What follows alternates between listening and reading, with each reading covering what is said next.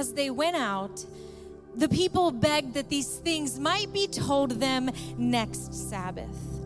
And after the meeting of the synagogue broke up, many Jews and devout converts to Judaism followed Paul and Barnabas, who, as they spoke with them, urged them to continue in the grace of God. The next Sabbath, almost the whole city gathered to hear the word of the Lord. But when the Jews saw the crowds, they were filled with jealousy and began to contradict what was spoken by Paul, reviling him. And Paul and Barnabas spoke out boldly, saying, It was necessary that the word of God be spoken to you first. Since you thrust it aside and judge yourselves unworthy of eternal life, behold, we are turning to the Gentiles. For so the Lord has commanded us, saying, I have made you a light for the Gentiles, that you may bring salvation to the ends of the earth. And when the Gentiles heard this, they began rejoicing and glorifying the word of the Lord. And as many as were appointed to eternal life believed. And the word of the Lord was spreading throughout the whole region. But the Jews incited the devout women of high standing and the leading men of the city, stirred up persecution against Paul and Barnabas, and drove them out of their district. But they shook off the dust from their feet against them and went to Iconium. And the disciples were filled with joy and with the Holy Spirit. Amen. Lots of exciting things happening. Are you ready to get into God's Word? All right, in case you're new, I should have introduced myself a long time ago. My name's Pastor Justin. I'm the lead pastor here at New Heights Church, and I love this church. I absolutely do believe God is doing some incredible things here, and we love the Bible so much here that we preach it verse by verse. We preach it line by line, precept upon precept, because we believe that you need to hear from God and not me, okay? So that's what we do here, church, and we center our entire Sunday morning around God's Word. So would you please close your eyes and uh, join me in prayer? Father in heaven, thank you that we can gather uh, again on this Sunday and give attention to your Word. God, the book we're looking at is thousands of years old, and yet it speaks with power from heaven because I believe it to be your Word. It lives, it moves, it works among us right here, right now in 2024. And so, would you make that happen today? And we ask this in the mighty, powerful name of Jesus. Amen. Amen. So, if you have your Bibles, and I hope you do, open up to Acts chapter 13. We're going to be looking at verses 42 through 52. It's taken us three Sundays to work our way through the chapter because it's a big chapter, 52 verses in all. And we're, we're going to conclude it today. We are rounding third and headed home. Come on. so, the first section of this chapter, it was a group of missionaries Paul, Barnabas, and John Mark. They're sent out uh, from the church in Antioch. Second section, uh, this group of missionaries make their way. Uh, to uh, Cyprus, Pisidian, and, and Paul preaches this incredible, incredible sermon there. And we discussed that last week and we kind of unpacked his sermon. This week, now we're entering into the response to that sermon. Uh, but Paul presented to them who Jesus was and what Jesus had done for them. And if the gospel of Jesus Christ is such good news, why does it cause so much opposition? Right? It, why is it so often the cause of conflict, and not just conflict, but sometimes even anger. Why is it that good the good news of the gospel seems to divide more than it unites? Because it does. It does. But why does it divide? Could it be that when it's preached in its entirety, when somebody's true to the gospel, the gospel tells people the truth about themselves? Could it be that when it's preached in its entirety, the gospel exposes sin? The self righteousness and the lost condition of all who would hear it. And then it demands that they respond to that. Like we said last week, the gospel is literally designed to where it leaves you with only two options. If it leaves you with more than two options, it's not the gospel. Okay, the gospel, you could either, uh, two options. You could either receive Jesus or you can reject him. That's it. Anything else ain't the gospel fact, in Romans 16, the Apostle Paul introduces the gospel and he says this It is the power of God for salvation. Now, the Greek word translated power here is dunamis. It's where we get the word dynamite. Okay, the gospel, listen, it's, it's not about how you can make a bad day better, or it's not about how you can be real happy in your life and prosperous, and, uh, and, and, and it's going to just be everything in your life is going to be peachy when it comes to your personal life, uh, your social life, your financial life. All, it's not like all your medical problems are going to be solved. No, the gospel is about the difference between the joys of eternal life in heaven and the horrors of eternal death in hell. That's the gospel. And it isn't just the gospel of Jesus that separates and divides. The entire word of God separates and divides. In fact, look at, with me at Hebrews 4:12. For the word of God is living and active and sharper than any two edged sword, and piercing as far as the division of the soul and spirit of both joints and marrow, and uh, able to judge the thoughts and the intentions of the heart. Think about this for a moment. What is it that separates you from the person you were before you came to Jesus? It's the gospel. And what is it that separates you from, from that well, this lost and dying world. It's the Word of God. If you think that's, you say, well, Pastor Justin, you're oversimplifying it or you're, you're exaggerating it. Well, then just, okay, ask yourself this where, where would you be without the gospel and the Word of God? Where would I be without the gospel and the Word of God? I would still be lost in my sin and I would still be united to that broken world you would still be lost in your sin and united to this broken, falling, dying world. But if you really are a follower of Jesus, you've been separated from this world. This is why the gospel divides. It divides and it separates out all those who, who, whom God has called to be his children. Matthew chapter 10, verses 34 through 36, and this is Jesus speaking. This is Jesus speaking. He says, Do not think that I came to bring peace on earth. I did not come to bring peace, but a, a sword. Now remember what we just read in Hebrews, right? A sword, right? For the word of God is living and active, sharper than any two edged sword. And by the way, Jesus in John 1 1 tells us that, uh, or, or, or the word tells us in John 1 1 that Jesus is the word of God. Verse 35 For I came to set a man against his father, and a daughter against her mother, and a daughter in law against her mother in law, and a man's enemies will be the members of his household. So, the gospel of Jesus Christ and the entire Word of God is very powerful. It's why the gospel can cause really an explosion of negative emotions uh, when it's preached, when the gospel is preached, against both the preacher and the sermon. And an explosion, by the way, separates things. Explosions don't unite, explosions divide. Now, with that being said, with that as the introduction, we're going to look at verse 42. We're going to get into what we didn't have time for last week, and that's the response to Paul's message. But I want you for a minute just to imagine that Paul has just got done with this amazing sermon, and there are open hearts, both Jewish and also visiting Gentiles who had a respect for the Jewish religion. That's, that's the context we're in. Now look with me at verse 42 through 43. And here's what you, if you write notes, write this down. The word brings interest. The word brings interest. Look with me at verse 42. It says, As they went out, the people begged that these things might be told them the next Sabbath. I got to be honest, I have never had that happen after a sermon. Never had anyone come up and say, Can you just do that for another two hours? it's pretty cool a goal worth striving for, right? Verse 43 And after the meeting of the synagogue broke up, many Jews and devout converts to Judaism followed Paul and Barnabas, who, as they spoke with them, urged them to continue in the grace of God.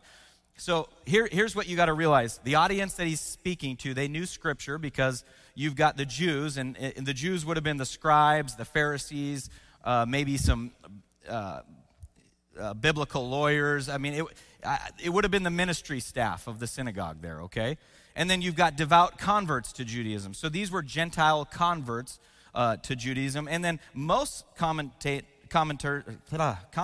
will say this that there was probably even a third uh, audience, and that was Gentiles who were interested in Judaism. So these, this is who Paul's preaching to. And synagogue now, uh, service is over, church service is over, and the Gentiles want to hear more. Now remember, these Gentiles had never heard the gospel of grace before. They were God-fearers. They were listening in the synagogue every week to Jewish sermons about the Torah. They would hear sermons about the law, about the Psalms. They would probably be hearing a lot of uh, do this and don't do that. Uh, be a good person, don't be a bad person, right? And, and they're learning all about the law. Now, Paul comes in and he totally challenges them all of a sudden. He turns their world upside down. He starts teaching that all you need to do is trust in Jesus, right? You need to believe by faith and you will be justified and you'll be cleansed. Oh, whoa, wait a minute. Are you telling me, Paul, that all we have to do is put our faith and trust in Jesus? We don't have to go through all those rituals anymore. If we do that, we can be cleansed, we can be forgiven. And so after the service, you kind of get why so many of them went up to Paul and said, We kind of want to know more about this. I mean, this is intriguing here. And, and because they believed. They believed what Paul said. And, and some of you are saying, well, why would you say that, Pastor Justin? Why would you assume that they believed? Because it says that Paul and Barnabas urged them to continue in the grace of God.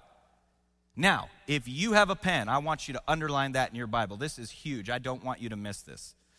He urged them to continue in the grace of God. So listen, continuing in grace is just as important as beginning in grace. I'm going to say it again. Continuing in grace is just as important as beginning in grace. Look, you can never leave grace, you can never get away from grace. Grace is the foundation of your relationship with Jesus Christ. Okay? All throughout the Bible, we see grace. But so many believers today will look at grace and we look at it almost as if it's just the introduction into the Christian life. Like it's just the introduction, and then uh, we understand it means forgiveness of sins, and then that's kind of the basic understanding of grace. But grace is all throughout the Bible. It's, it's deep. There's so much to grace. In fact, if you open your Bible and you get a concordance, you look up the, all the occurrences of the word of grace in the Bible, there are 131 uses of grace in the ESV, which is what I preach from every Sunday. 124 of those in the New Testament, 86 which are from Paul. That means two thirds of all the uses of the word grace in the Bible are from one author. That's Paul. So you guys kind of understand why he got the nickname the Apostle of Grace. Paul preached grace a lot. Now, no wonder, no wonder he's called the Apostle of Grace. So you need to continue in grace. You need to underline that, not to continue in the law of God, but to continue in the grace of God. That's what Paul's preaching here. Grace, like I said, is a word packed with so much meaning. In fact, it's oozing with significance. As, as believers, uh, I would think we would love the concept of grace. We, we should, right? It's God's unmerited favor and kindness towards us. And hopefully, we understand that grace is, by definition, undeserved. There is nothing that you and I do to deserve God's grace. Nothing.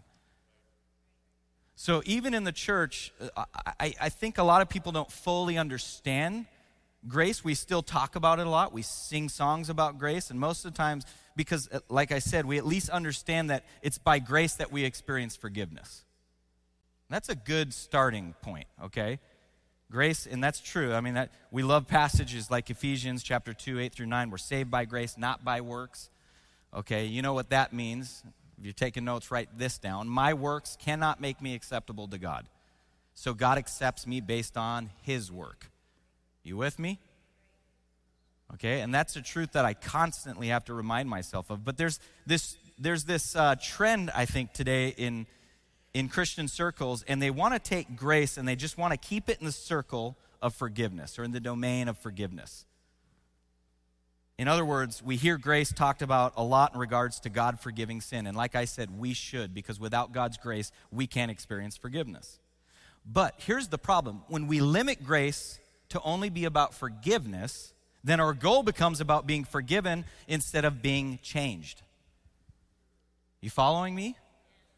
So we need to understand grace a little more besides it's just the introduction to Christianity. Yes, it's the introduction, but there's so much more. Okay? Grace isn't less than forgiveness, it's, it's so much more. Rather than grace, all of a sudden, when we, when we view it just as forgiveness, all of a sudden we'll use grace kind of as like a security blanket. We'll turn all of our struggles into this passive security blanket. Grace is supposed to, but, but grace is supposed to be radically active. It's not supposed to be a security blanket that we just put over ourselves for all of our struggles that we, we struggle with. It's supposed to be so much more. Keep, keep with me. Grace is supposed to empower us for action. So if you're writing this down, or, if you're taking notes, write this down. Grace is supposed to empower us for action. In fact, look at what Peter had to say about it. In 1 Peter chapter 1, verse 13, preparing your minds for action and being sober minded, set your hope fully on the grace this, this grace is both preparing for action and it's forward looking, right? Because hope looks forward. Man, some of you guys have come in here and you are heavy burdened. You've had a bad week. I'll be honest with you, I've had a really tough week. But, but this, is what, this is why grace enables us to move forward because hope looks forward. So, in other words, grace not only deals with our past, but with our present and our future. So, our hope being set on grace what, what should happen is it should stir within us this, this confidence that God is going to work through our lives actively. That means no matter what we're facing, God's grace is working in our lives. We've got the end of the story. We know how this ends. Amen? Okay? So, in other words, the grace that saves us, it really does save us. I mean, it saves us from the cultural status quo. Christians are meant to live with purpose. That's awesome. When I see people experience God's grace for the first time in a service, it's amazing. But guess what? Grace is supposed to activate your life. You've got purpose now. Grace doesn't end right here. It's the big it's not just the introduction to Christianity. You got to continue in grace. I hope you're getting as excited as I am. so you can see why continuing in, in, in grace is just as important as starting in grace. And when we view grace like this, it means we can act in faith towards God. When? Today, right now. We've already been given all that we need for life and godliness. That's what Peter says. It means we don't need to wait for grace, we have it now. Grace in our life should mean we're moving. Sometimes we just sit around, we take on the attitude, man, if it takes effort on my part, it's not grace. Baloney. It is not biblical, but it's such a popular thing to say in church circles. Listen, we wait around for the Holy Spirit to physically remove us from our La-Z-Boy chair while we sit and binge Netflix. And if I had a nickel for every time I heard, I don't want to get ahead of God, or the famous phrase, I've heard this a lot too, if, if it's by uh, perspiration, then it's not ins- by inspiration. Oh my word. Where do people come up with this stuff?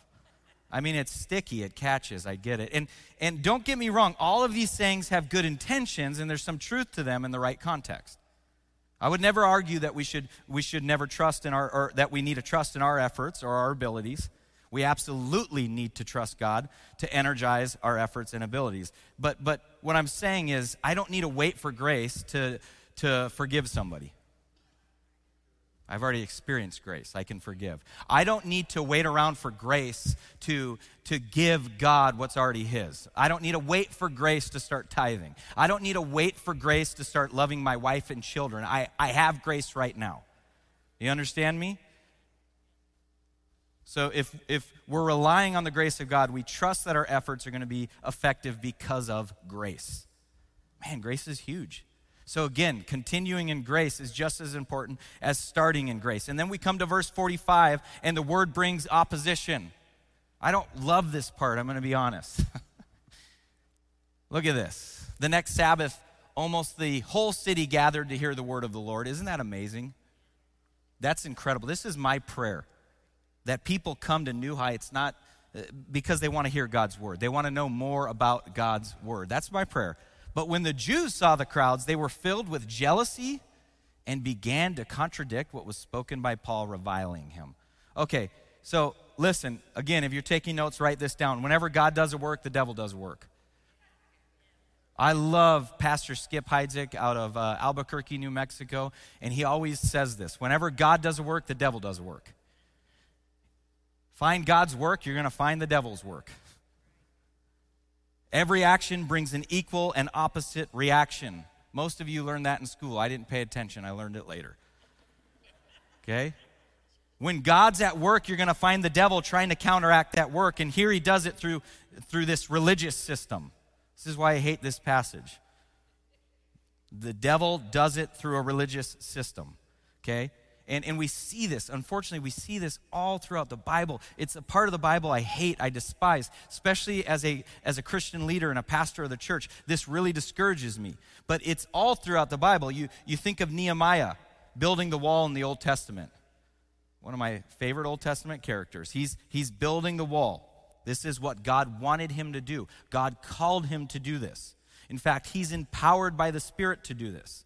And he comes, he, he, he leaves Persia and he goes to Jerusalem, hundreds of miles uh, uh, distance, and he God gives him the power and he gives him the strength to get the right people to do it and to do it together. And there's this fella though, or fellas, named by the name of Sanballat, I think, and Tobiah. And let me just stop for a minute and tell you something. I, I could be saying their names wrong, I don't know. But you always, when you say yes to God, you will always run into Sanballats and Tobiahs. Always. They have always existed. People that want to come into the church and stop the work of God. You're always going to run into them. You can't escape them. Unfortunately, you can't build a church that keeps them out. They're going to get in, they're going to find a way to get in, and they're going to cause all kinds of problems and chaos. These guys would ridicule the Jews, try to stop the work. They would send letters to Persia. They were doing everything they could to halt the work of God in Jerusalem. And I know some of you don't want to hear this, but whenever you find the work of God, I've said it already, don't be surprised when you find the work of the devil. But here's the problem so many believers do not understand this, this simple truth, and they quit too early. Nothing's going the way we wanted it. God can't be in this. Everything that could go wrong has gone wrong. And they start thinking, man, God just must not be in this. And I would say God's probably right in the middle of it, and that's why the enemy is working overtime to try to stop it. And so, New Heights Church, I want to speak prophetically to you for a minute. I'm no prophet, but I know God's word, and this is God's promises. Listen, New Heights, as we prepare to step out into mission, and that's what we're going to do, we're going to live on mission, and we say we're going to be intentional about God's plan for this church, we better be prepared to pay the price of sacrifice. We better be ready. And the more effective this church is at executing God's plan, the more a target we're going to be. And it's also interesting here to note in our how they carried out their opposition in our text. I'm going to jump back to our text now. I want, I want you to see how they carried out their opposition. This passage, passage has some major significance for the church today. Two words I want to focus on here in this, this service, okay? Jealousy and revile. Some of your translations say filled with envy. So, the spirit of envy or jealousy, I need you to know this, is cancer to your life and it's cancer to the body. It's cancer. Do you know why fishermen can put a bunch of crabs in a bucket and not worry about them climbing out? You ever, I, I worked in Alaska, so I literally saw this. You could take a bucket, you can put a bunch of crabs in that bucket, and you don't have to worry about one of them climbing out. Do you know why? It's not because the crabs can't climb, they're great climbers. It's because the moment one starts to climb out, the others pull them back in. You don't believe me? Go and try it. I'm telling you. I didn't believe it when he told me. I said, Those crabs are going to find a way to get out. You're going to lose your whole catch. Nope. I sat there and I watched crab after crab pull the other one down. Nobody's going to get out of that bucket. This is what envy does to us it starts with discontentment, with what we have, and it turns quickly into resentment towards others who have the thing that we want. Not only do we wish we had what they have, but we also hate them for having it. And we become like clawing crabs. The Bible tells us to rejoice with those who rejoice, to weep with those who weep. But envy does the opposite. Envy seethes over those who are rejoicing and it exults over those who are weeping. And I got news for you envy surrounds us. And most of us don't realize the deadly poison that it is. We think of envy as, as this petty jealousy that comes from wanting a little bit more. But the Bible treats it much more serious. Treats it as a killer in your life. The Bible gives serious warnings about it. In fact, Numbers 11 6 describes the people of God succumbing to, to envy. And literally in the Hebrew verse, it says, look at this. But now our strength is dried up, and there is nothing at all but this manna to look at. Well, I, I gave you the wrong verse, Corey. That's my fault. It says, I love Corey. He is so patient with me. Corey, you're the man. You're the man. But, but it, it Numbers, somewhere in Numbers, it describes the people of God succumbing to envy. And literally in the Hebrew, the verses, Our souls are dried up. And the word soul in Hebrew means life force. Comparison and envy dried up the Israelites' soul force on their trek through the wilderness. Now, like Proverbs, we did get this one right. A tranquil heart gives life to the flesh, but envy makes the bones rot. So, today in our text, instead of dealing with jealousy the right way, because the Bible is clear, it says they were jealous of the crowds. So, my assumption is the Jews were not expecting so much interest in what Paul and Barnabas had to say. And, and they started dealing with jealousy. So, instead of dealing with it the right way, they allowed jealousy to lead them to do what? To reviling them. And I see in so many churches today with people who revile. What's revile? It means to abuse, attack with evil words. They were jealous of Saul and Barnabas because they were drawing crowds. Crowds and jealousy is like poison to your brain. It makes you stupid. And I'm a big John Wayne fan. And I love my favorite quote. John Wayne was the man. he was. We need some more John Waynes out there today. He said, Life is really hard. It's a lot harder if you're stupid. Man, that'll preach, John. Come on, right? Life is really hard. It's a lot harder if you're stupid. Jealousy makes you stupid, envy makes you stupid. So now, their jealousy turns to hate and now they don't care if paul they don't care what paul's saying. It doesn't matter if paul's speaking the truth. They're just going to speak against whatever it is he's saying.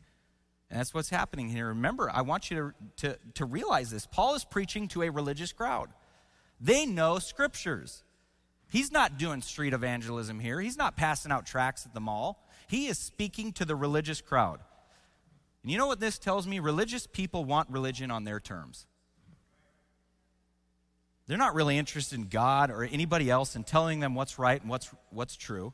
They don't want morality dictated to them uh, by anything. They want to find truth within them. And that's toxic. You need to know that. We see it so much in religious circles today. So please hear me out. You need to understand that as you step out in mission, you're going to experience this. You're going to have people who oppose you. You're going to have people who oppose what you're saying and what you're doing. They're going to try to make you look bad. They're going to try to get other people to view you as bad. They're going to do whatever it takes to discredit you and what you are doing. And rarely, rarely will they really grapple, at least honestly, with the issues and the claims of the Bible. Nope, they're going to use the Bible instead. And they're going to twist what it has to say to fit their sick narrative or their sick story. Just realize this. Go into this. You've got to know this. It's all throughout the Bible. When you step out and you do what's right, you can expect opposition. And I want you to understand it's the same old enemy here, or when I here in our text. it's the same enemy in our text as it is today in 2024. He's using the same tactic. We see it all the time. So just remember, I want to encourage you with this. Long before they resisted you and your message, they opposed Paul and his message. Same tactic 2,000 years ago. It works today, unfortunately. And we've seen how the word of the Lord has brought both interest and now opposition. And look with me now at verse 46 through 39 because the word brings salvation. And Paul and Barnabas spoke out boldly. By the way, you want to speak boldly, you need to be filled with the Holy Spirit. It was necessary that the word of God be spoken first to you. Since you thrust it aside and judged yourselves, again, this is saying that they made their decision. Unworthy of eternal life. Behold, we are turning to the Gentiles Verse 47 For so the Lord has commanded us, saying, I have made you a light for the Gentiles, that you may, bring, may bring salvation to the ends of the earth. And when the Gentiles heard this, they began rejoicing and glorifying the word of the Lord. And as many were appointed to eternal life, believed. And the word of the Lord was spreading throughout the whole region. So, this is an illustration, really, of what Paul would later write when he, when he would write to the Romans faith comes by hearing, and hearing through the word of Christ. Faith comes by hearing, and hearing through the word of Christ. So, as people hear God's word, they come to faith. They're saved from their sins. It's the word of God. Did you hear me? The word of God that brings salvation. Okay, this is what we're reading about. We read about Gentiles coming to faith uh, in the word of God that was preached to them. This is why Paul in Romans 1:16 says, "For I am not ashamed of the gospel, for the, it is the power of God for salvation to everyone who believes, to the Jew first and also to the Greek." So maybe when Paul wrote this to the Romans, he was remembering his experience. Paul and Barnabas didn't take the opposition against them lying down. Okay, if you're being opposed, don't let it stop you. You're going to face you're going to face opposition. Don't take it lying down. Keep proclaiming God's message, right? They didn't take it lying down. No, they boldly addressed it head on. They were not ashamed of the gospel. We should never be ashamed of the gospel. It's powerful. The gospel brings salvation in the lives of those who believe it. But to believe it, they need to hear it. So I love the reaction, of spontaneous joy. Why? Because for years, Gentiles were outside of this promise of God. They were on the outside looking in, and finally, finally, they got what they would hope for and wish for. So now they're being told they're in. that, that in Jesus, the promises have come to them. Everything that they have longed for was now theirs, and they were pumped about it. There was unrehearsed joy, it was just spontaneous, it was incredible joy. And I want you to understand this because there's, there's a verse there, you know, you're looking at that and saying, God appointed people. So I want to talk real quick. I won't be long, but this is the divine side of evangelism, and I think you should be encouraged by it. Okay? So God has chosen those who would be His, and sometimes people have a hard time with this.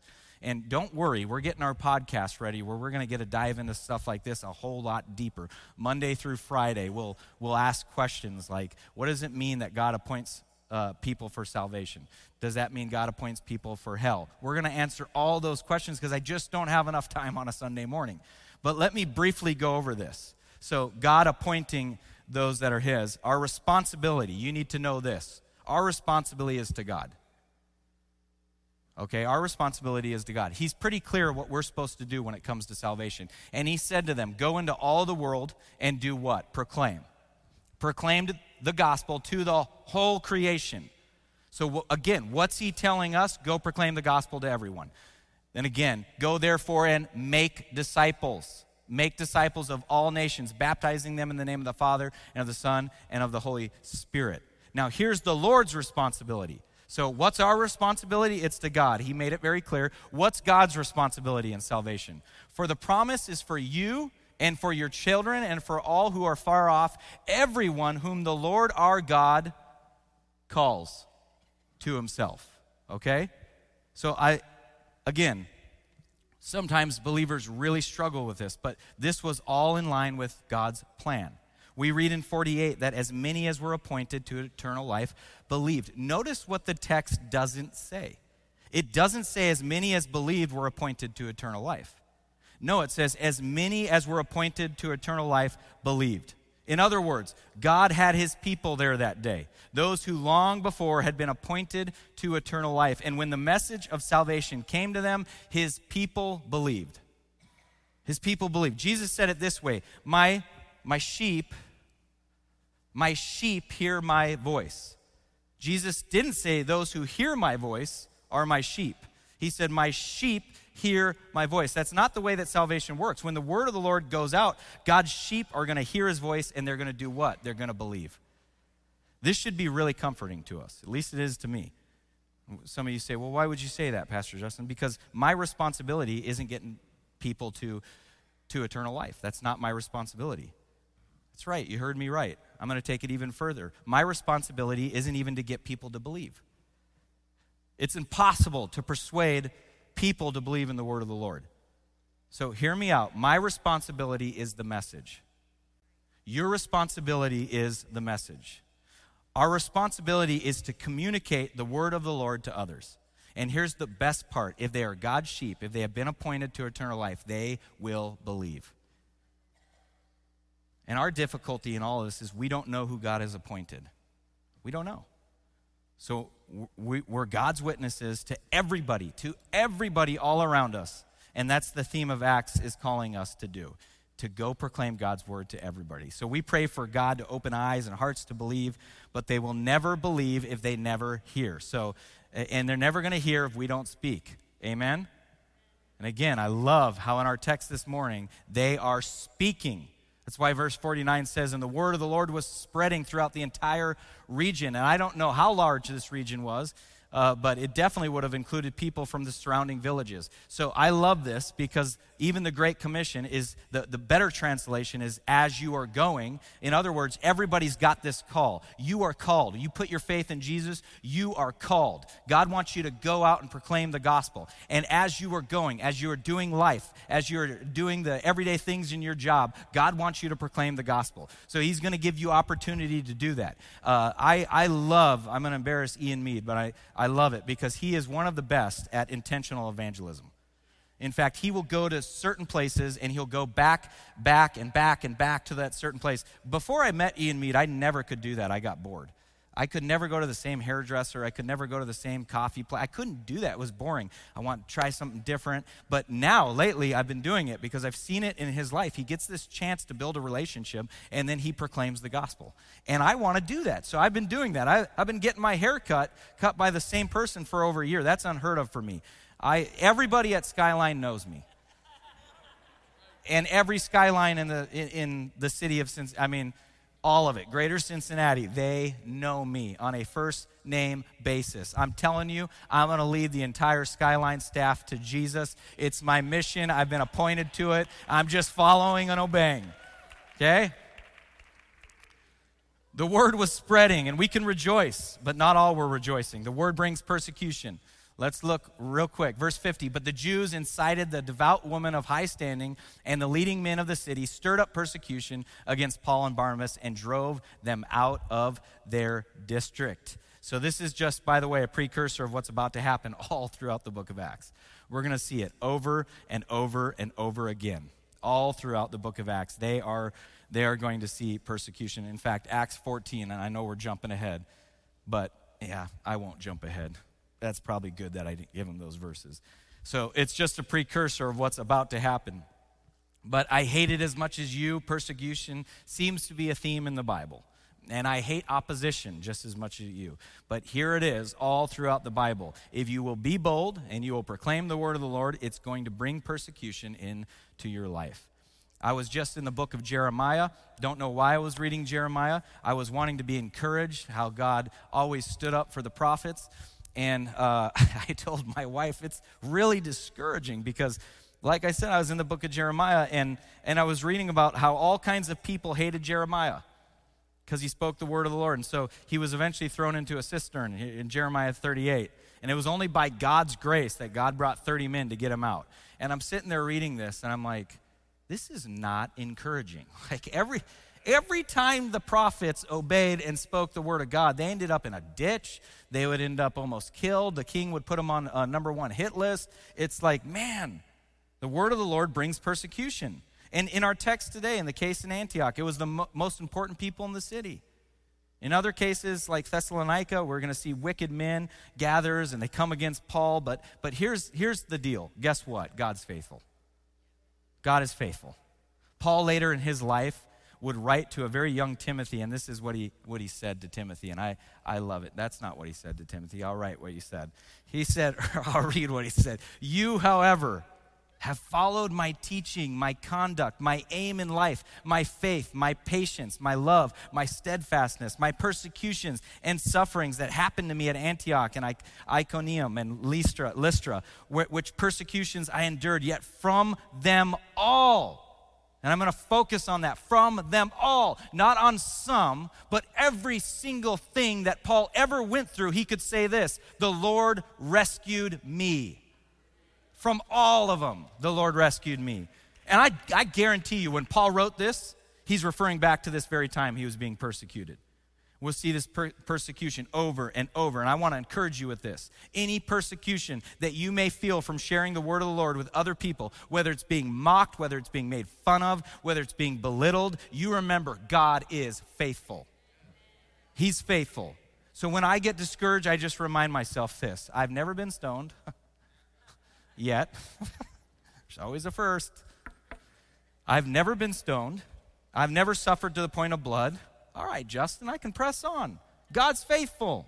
I'm going to be okay. I'm going to be all right. In fact, the promise in 2 Timothy 3:12, in fact, it's the very next verse after what I just read earlier, is that all who desire to live a godly life in Christ Jesus will be persecuted. So if you bring the word of God to others, it's going to bring persecution. But I want you to know this it'll also bring salvation. And God is faithful. So after this persecution, they were driven out of the district. And then we see how Paul and Barnabas responded in verse 51. It says, But they shook off the dust from their feet against them and went to Iconium.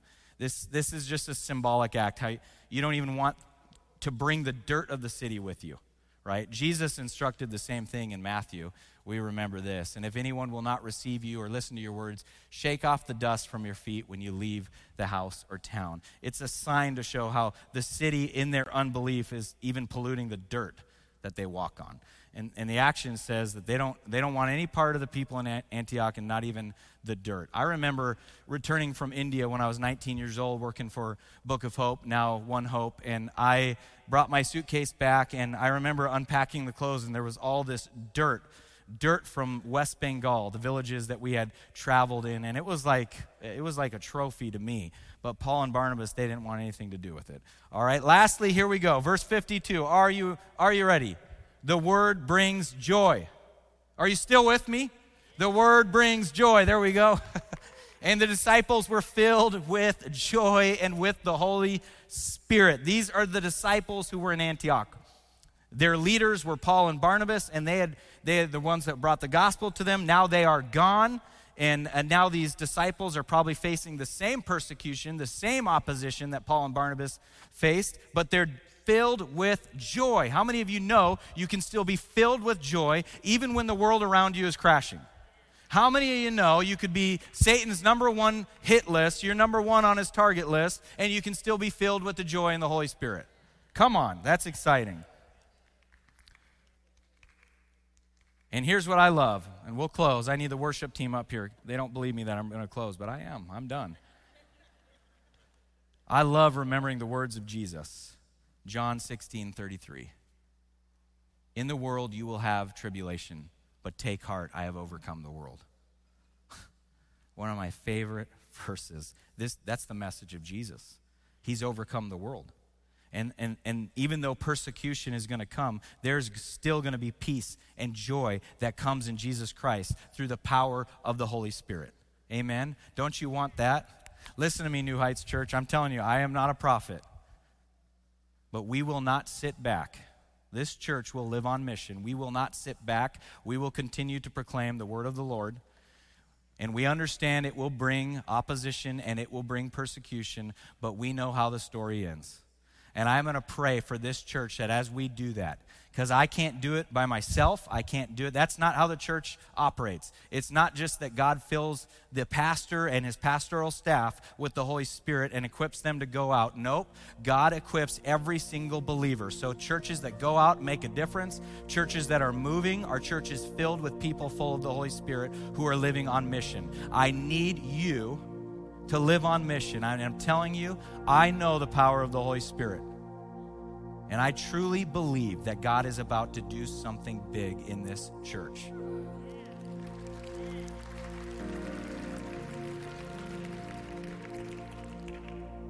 But that means that some of you are going to experience persecution and opposition. And you need to be filled, filled with the Holy Spirit. Because when you're filled with the Holy Spirit, you will know a joy that this world does not know. And it's only through the Holy Spirit and the joy and the peace that you are going to be able to take the next step. Because there are going to be days where you wake up and say, I cannot do this. I cannot take one more step. And all God's asking you to do, stop thinking so far down the road Just think about that next step you have to take. Stop thinking about the critics. Stop thinking about those that are coming after you. Don't worry about that. Keep your eyes focused on Jesus and only Jesus. You need to worry about pleasing an audience of one. You take that next step and you let God fill you with His Spirit and fill you with joy, and you're going to see the kingdom of God be built here on earth. And you're going to see things done that you, you couldn't do on your own. Amen? Let's give it to God. Father, we love you. We worship you. We praise you. You're a good God. As we close out this service, and again, we're going to close out in worship. Everyone's officially dismissed. If they need to go, this is their official dismissal. But we're to we're to stay here. The worship team's to lead us in worship. We want to give ample opportunity for each person here to process what they've just heard, process it, and allow the Holy Spirit to apply it to our lives, personally and individually. And I pray, I pray that you would fill us with your Holy Spirit in the next few moments, that your Holy Spirit would literally rain down upon us and fill each of us to the point that we are overflowing. I pray that right now in these next few moments. And I pray for joy, unspeakable joy because we have experienced the amazing grace of God. And today will be the beginning.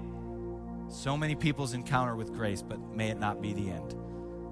So, Lord, even those who are seasoned saints today, I pray that once again they be empowered by the grace of God. We ask this in Jesus' mighty name.